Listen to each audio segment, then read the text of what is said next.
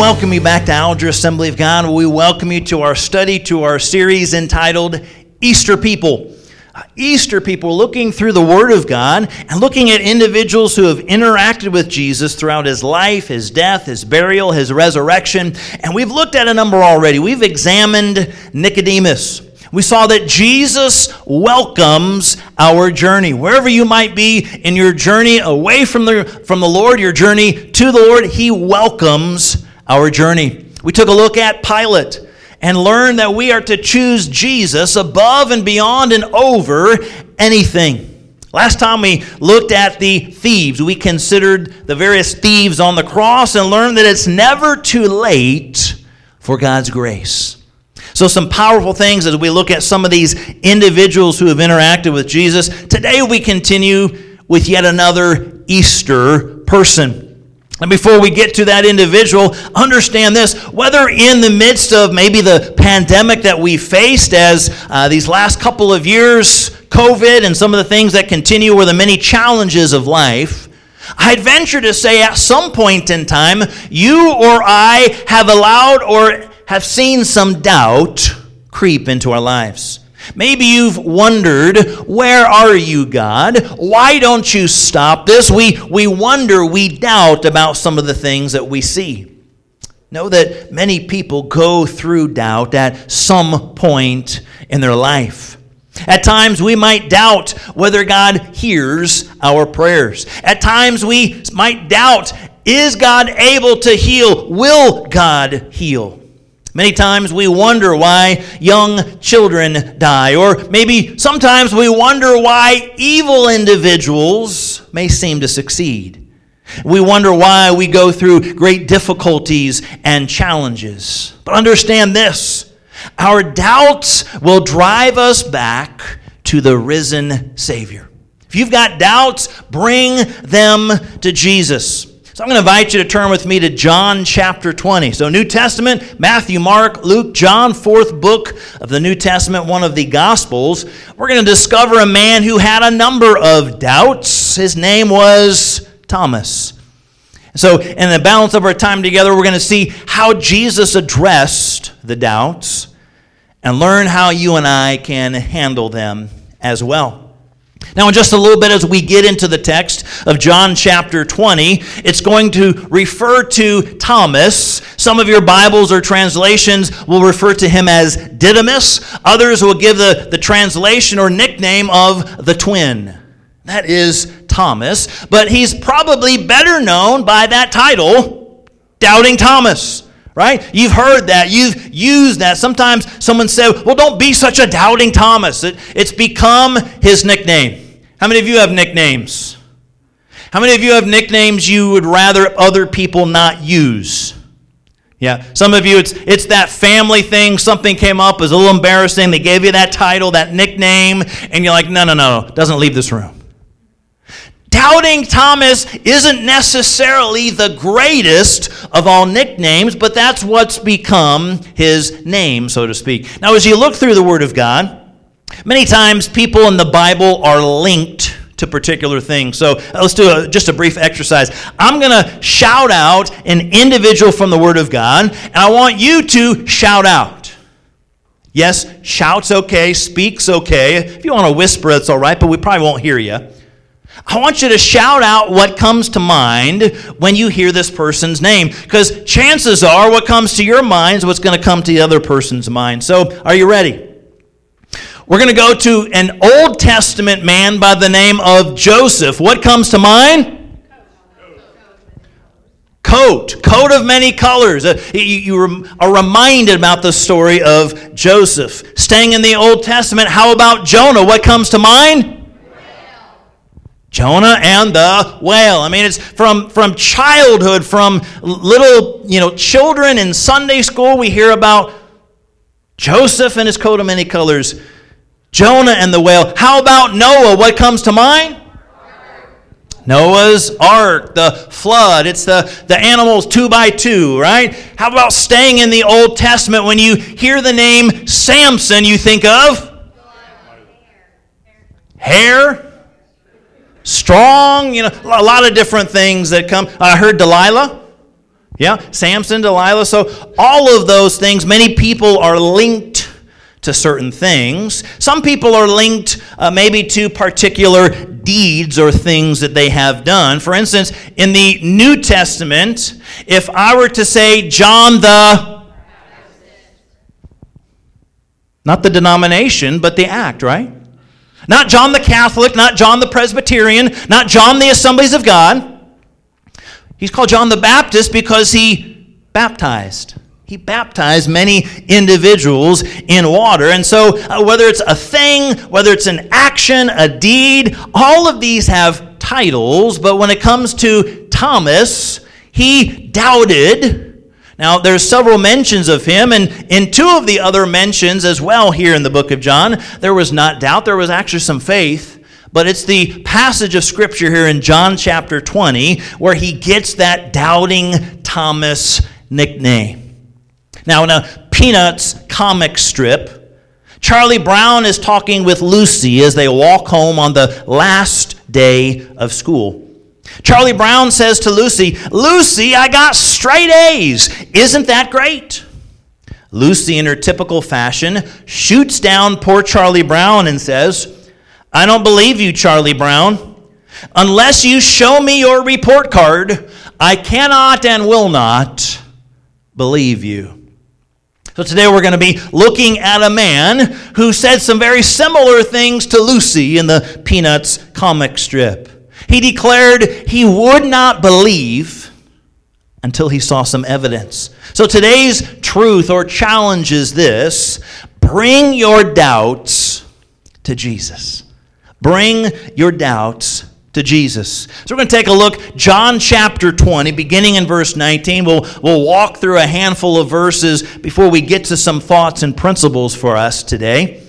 So, John chapter 20, beginning in verse 19, it says, On the evening of the first day of the week, the disciples were meeting behind locked doors because they were afraid of the Jewish leaders. Just stop right there. I mean, there was fear. If you were a disciple, if you were a follower of Jesus, if you knew something about Jesus, you knew what had taken place. You knew that Jesus had been arrested. You knew that Jesus had been crucified, he was buried. And so here's individuals, and now they're wondering if I'm a follower of Jesus, is that very same thing going to happen to me? And so Understandably so, there was some fear here. And so they were meeting together, but were they meeting out in the open? Not quite. They were meeting behind locked doors. Jesus, the leader, the Savior, the shepherd, was crucified, and so the flock, in a sense, were somewhat scattered. Suddenly, Jesus was standing there among them. Peace be with you, he said. Verse 20 As he spoke, he showed them the wounds in his hand and his side. Now, there's multiple gospels in the New Testament that record the crucifixion. John's gospel is the only one that mentions the wounds in his side. You could find that John 19, verses 33 to 35. So he records the act of the sword or spear into his side. And now in chapter 20, he records Jesus showing that. It says they were filled with joy when they saw the Lord. Verse 21 again, he said, Peace be with you. As the Father has sent me, so I am sending you. Then he breathed on them and said, Receive the Holy Spirit. Now, this word rendered breathed, it occurs nowhere else in the New Testament. This is the only place of this particular word. It's the same Greek verb that the Septuagint, it's the Greek Bible, the Greek translation of the Hebrew.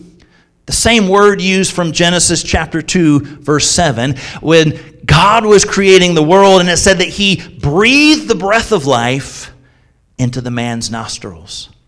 Same verb, same uh, interpretation there. Breathed. He breathed on them and said, Receive the Holy Spirit.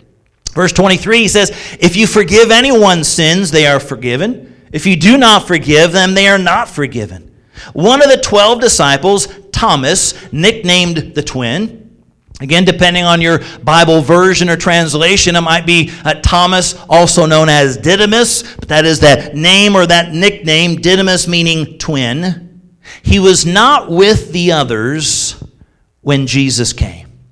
So, can you imagine? Here's all these disciples. Jesus shows up out of nowhere having died, having been crucified, been buried in the tomb, he's resurrected. He shows up here and he's showing them the wounds in his hands and in his side.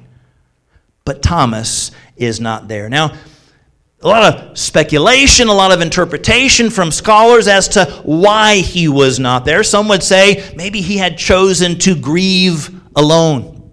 How many of you know in the loss of a loved one, people grieve differently?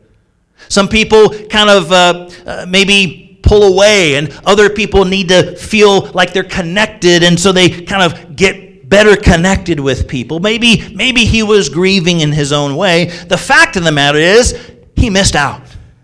He wasn't there. Jesus showed up, and he's showing the scars and Thomas wasn't there. Let me ask you have you ever missed out on something epic?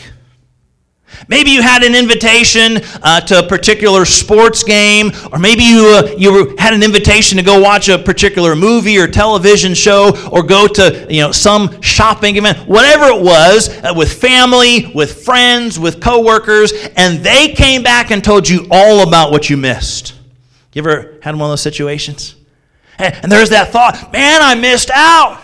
I mean, they're going on and on telling you how incredible that meal was at that restaurant, telling you how that game came down to the very last shot, the very last batter, the, the very last second, whatever it was.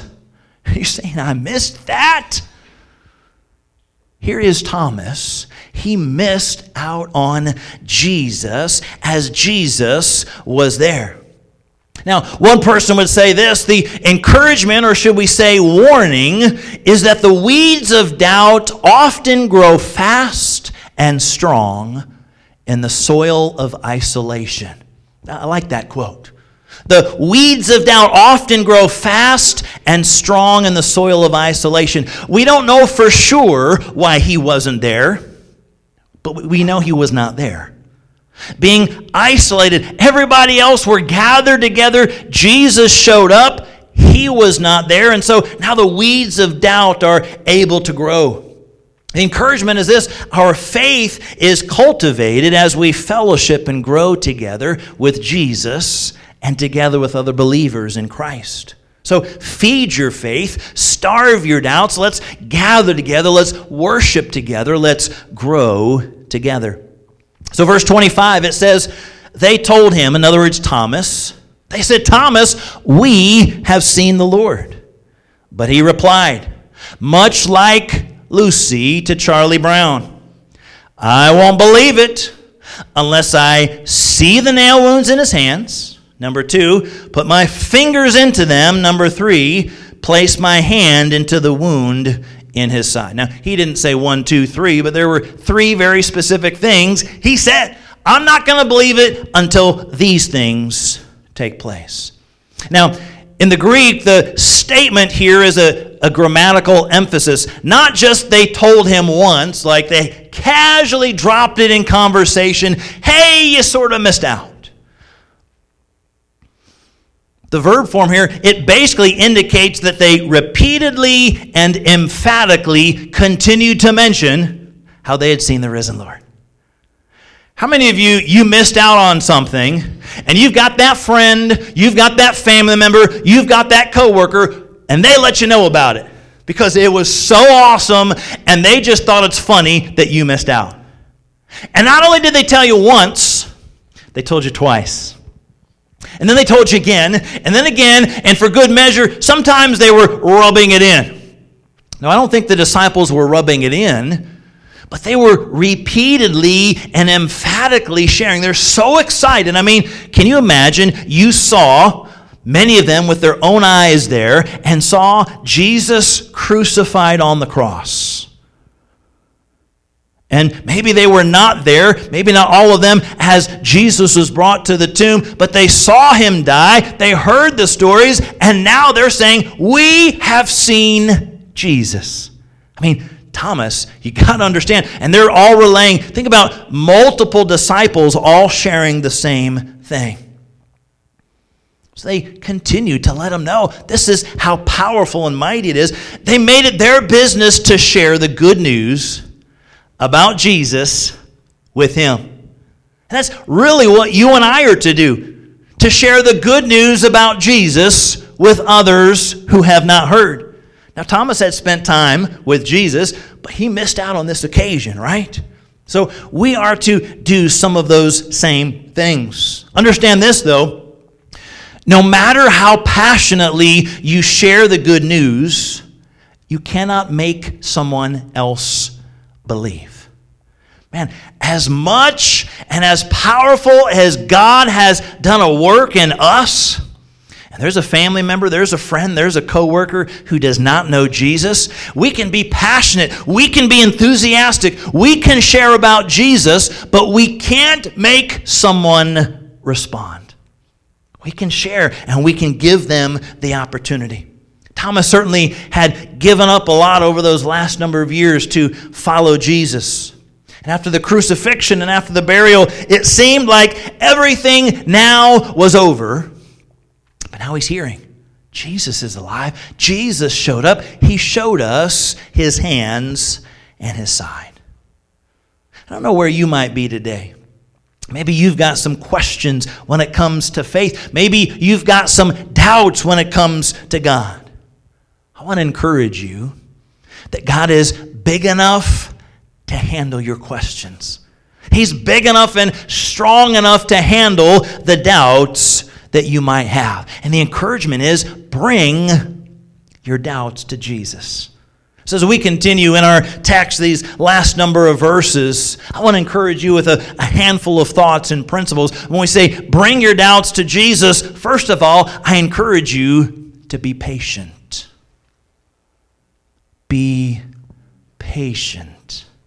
Right, right quick. How many of you would say you are awesome at patience? Exactly as I thought. No hands were raised. I mean, patience is something that we struggle with. So let's flip it. How many of you would say you struggle with being impatient at times? Oh, hands all across the place, right? I mean, when it says here in John chapter 20, verse 26, eight days later, the disciples were together again. And this time, Thomas was with them. The doors were locked, but suddenly, as before, Jesus was standing among them. I mean, eight days later. For some of us, eight hours later is too long. Eight minutes later is too long. For some, maybe waiting eight seconds is just, just unacceptable, right? We can be very impatient. How many of you are microwave starers?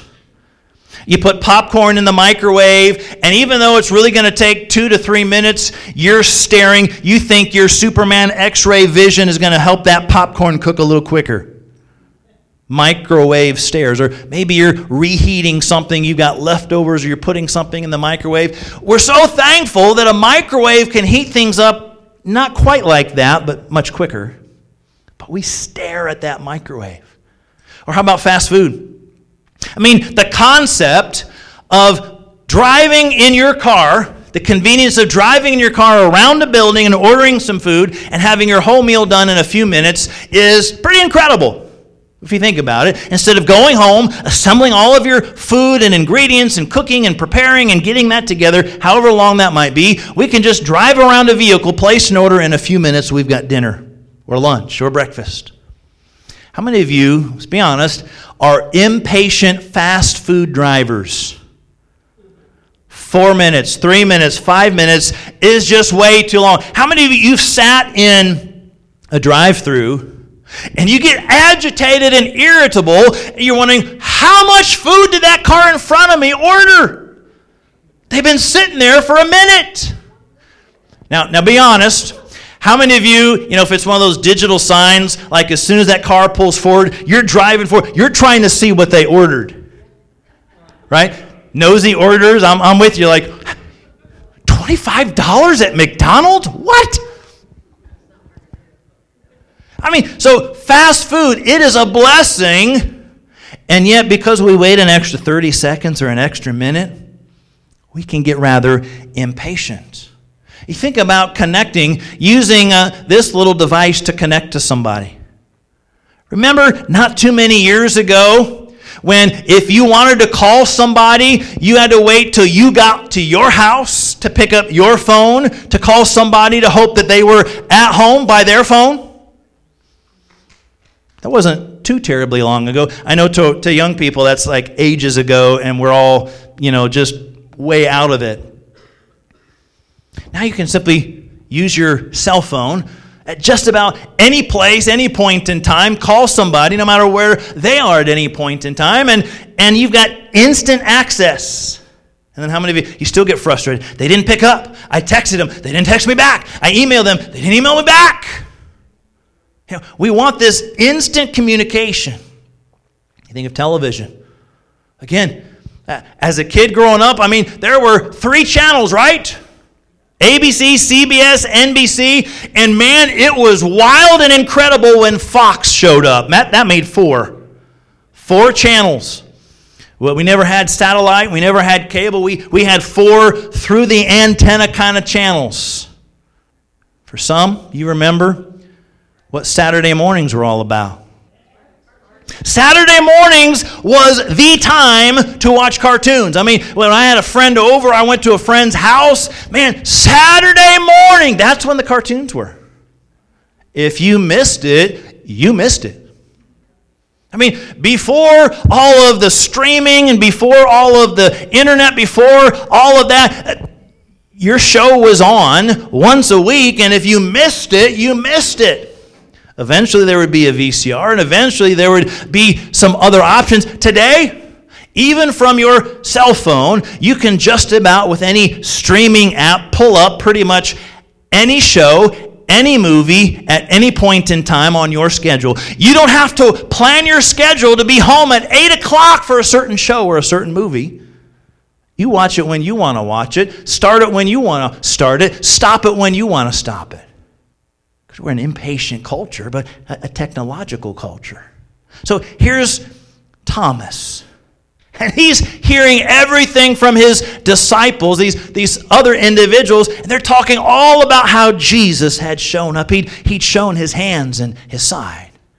And it's eight days later. Can you imagine what was going through his mind over eight days?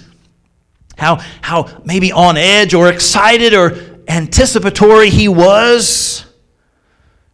No doubt he grew a, a little bit impatient and maybe had some doubts to God's presence, the presence of Jesus Christ, his son. He said, Unless I see it and place my hands in his hands and his side, I, I'm just not going to believe. Minute after minute, hour after hour, day after day, still know Jesus, and he's probably growing a little bit impatient. I mean, many of you had raised your hand and you said, with just maybe a minute or two, you might be impatient in a fast food line, waiting eight days for an answer. Many times you and I can get discouraged. Many times we might doubt God's presence. We get afraid and, and maybe we doubt God's provision. Can God or will God come through in this situation? Maybe God doesn't meet our expectations and, and we wonder, God, are you still there? Maybe you've had a prayer like that. You look up in reality or figuratively and you say, God, I, I don't see anything. Nothing's happening. I don't feel anything. And there's doubt that creeps in. God doesn't heal, God doesn't provide. Finances are a struggle. Physical bodies are a challenge. Relationships, whatever the case might be, something happens after another, and we wonder or we doubt is God in, in charge? You look at the, the difficulties in our world, it's not too hard to do. Whether it's in our immediate area, across our state, our nation, or the world, there's a lot of difficulties, a lot of not so good things that happen.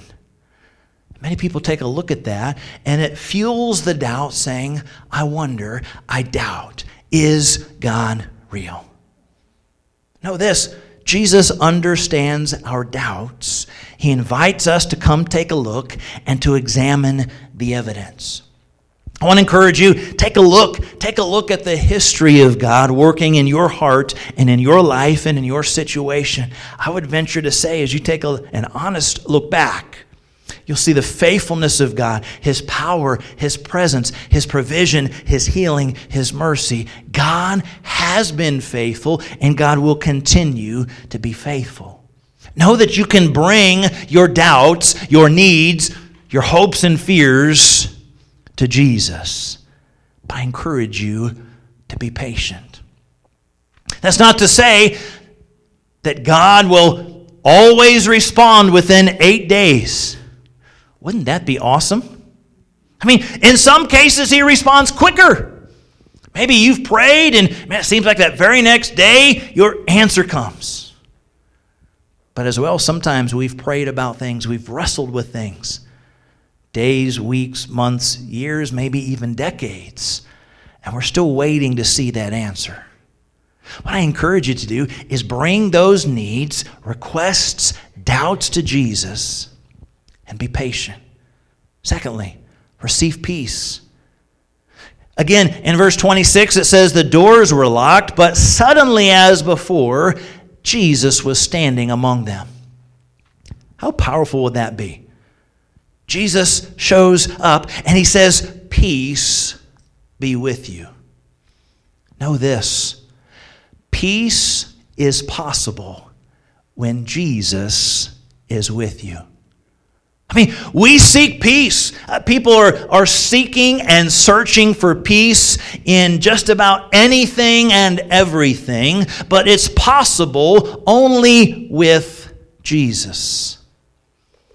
We try to find peace, we try to seek peace in everything but Jesus. People try to find peace by the bottle, by alcohol, by drugs, by sex, by money, by possessions, by titles, by relationships. Life is empty, and so we try to fill it and get peace with all of these other things. And maybe people experience peace for a while, but peace does not last.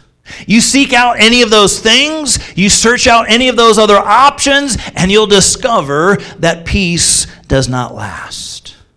Peace is truly only possible when Jesus is with you. Invite him into your life and experience his peace.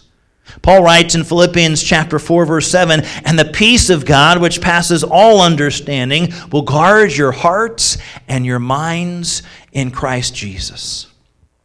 I love that scripture. Because even in situations where it seems like there should be no peace, He provides peace.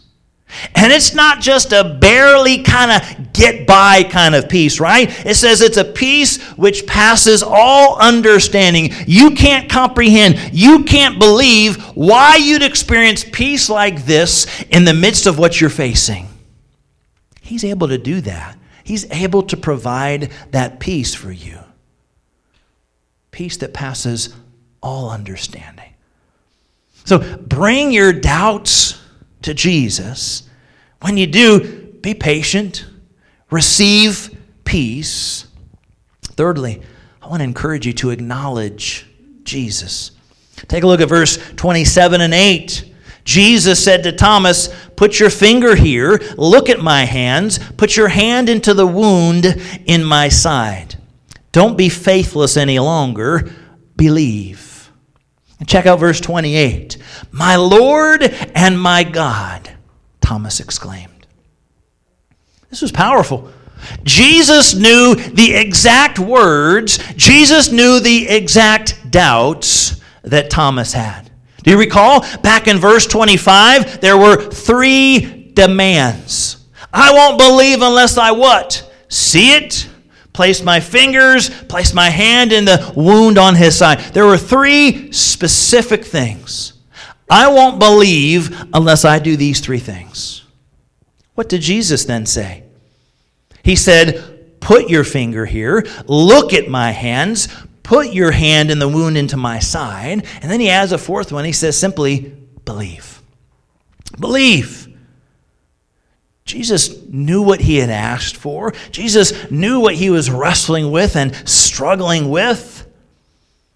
Much as we heard even earlier in our worship time together, Jesus knows you. He knows your name. He knows your fears. He knows your doubts. He knows what you wrestle with and struggle with. He knows where you struggle and stumble. And in response here, he acknowledged Jesus. He made this highest possible confession of faith to Jesus. Now, what's powerful, I think, is he personalized it. He didn't just say, Wow, you are a God. He didn't say, Wow, you're a Lord. Pretty neat. He made it personal. My Lord, my God, he exclaimed. He's the first person in Scripture here to call Jesus God, to publicly acknowledge his deity. He's not just a man, he is the Son of God. We can seek after Jesus, receive peace from him, but then we're to acknowledge who he is.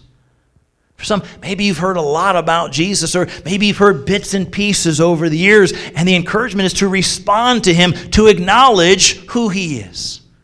Lord, Savior, died upon the cross for you and for me.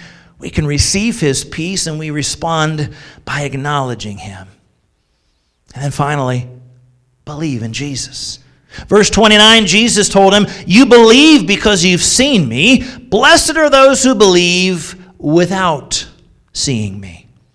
You see, doubt comes from, in a sense, the root word of two minds. It's undecided between two things. Literally, it means to have to choose between two things. And so we kind of doubt. We're not sure about this, we're not sure about that. We wrestle and we doubt. See, when we have faith, we've got one mind. When we reject Jesus, we have one mind, but we wrestle and we wonder and we struggle with that. Doubt's kind of being torn between the two, accepting or rejecting. Thomas's response here teaches us faith is a choice. It's a personal decision. Jesus showed him. Jesus literally word for word he explained everything about his question. But it was up to Thomas then to make that decision and believe. Listen, your family members, great as a mother or father or grandparent or co-worker or classmate might be, their faith in God is not what saves you. You've got to make a personal decision. You've got to make a personal declaration. You must believe in Jesus yourself. Now, Thomas believed. He saw the marks on his body. He did exactly what Jesus said hey, see, look, place, touch. And he responded to Jesus. But from now on, it's not as if every single time somebody doubts that Jesus shows up in the flesh for us to see and touch and place our hands in. It's a matter of faith. It's a matter of faith read about the African impala, the animal that can jump to a height of over 10 feet and cover a distance greater than 30 feet. Yet it's said that these magnificent creatures can be kept in an enclosure in any zoo simply with a three foot wall. How? Because these animals will not jump if they cannot see where their feet will land.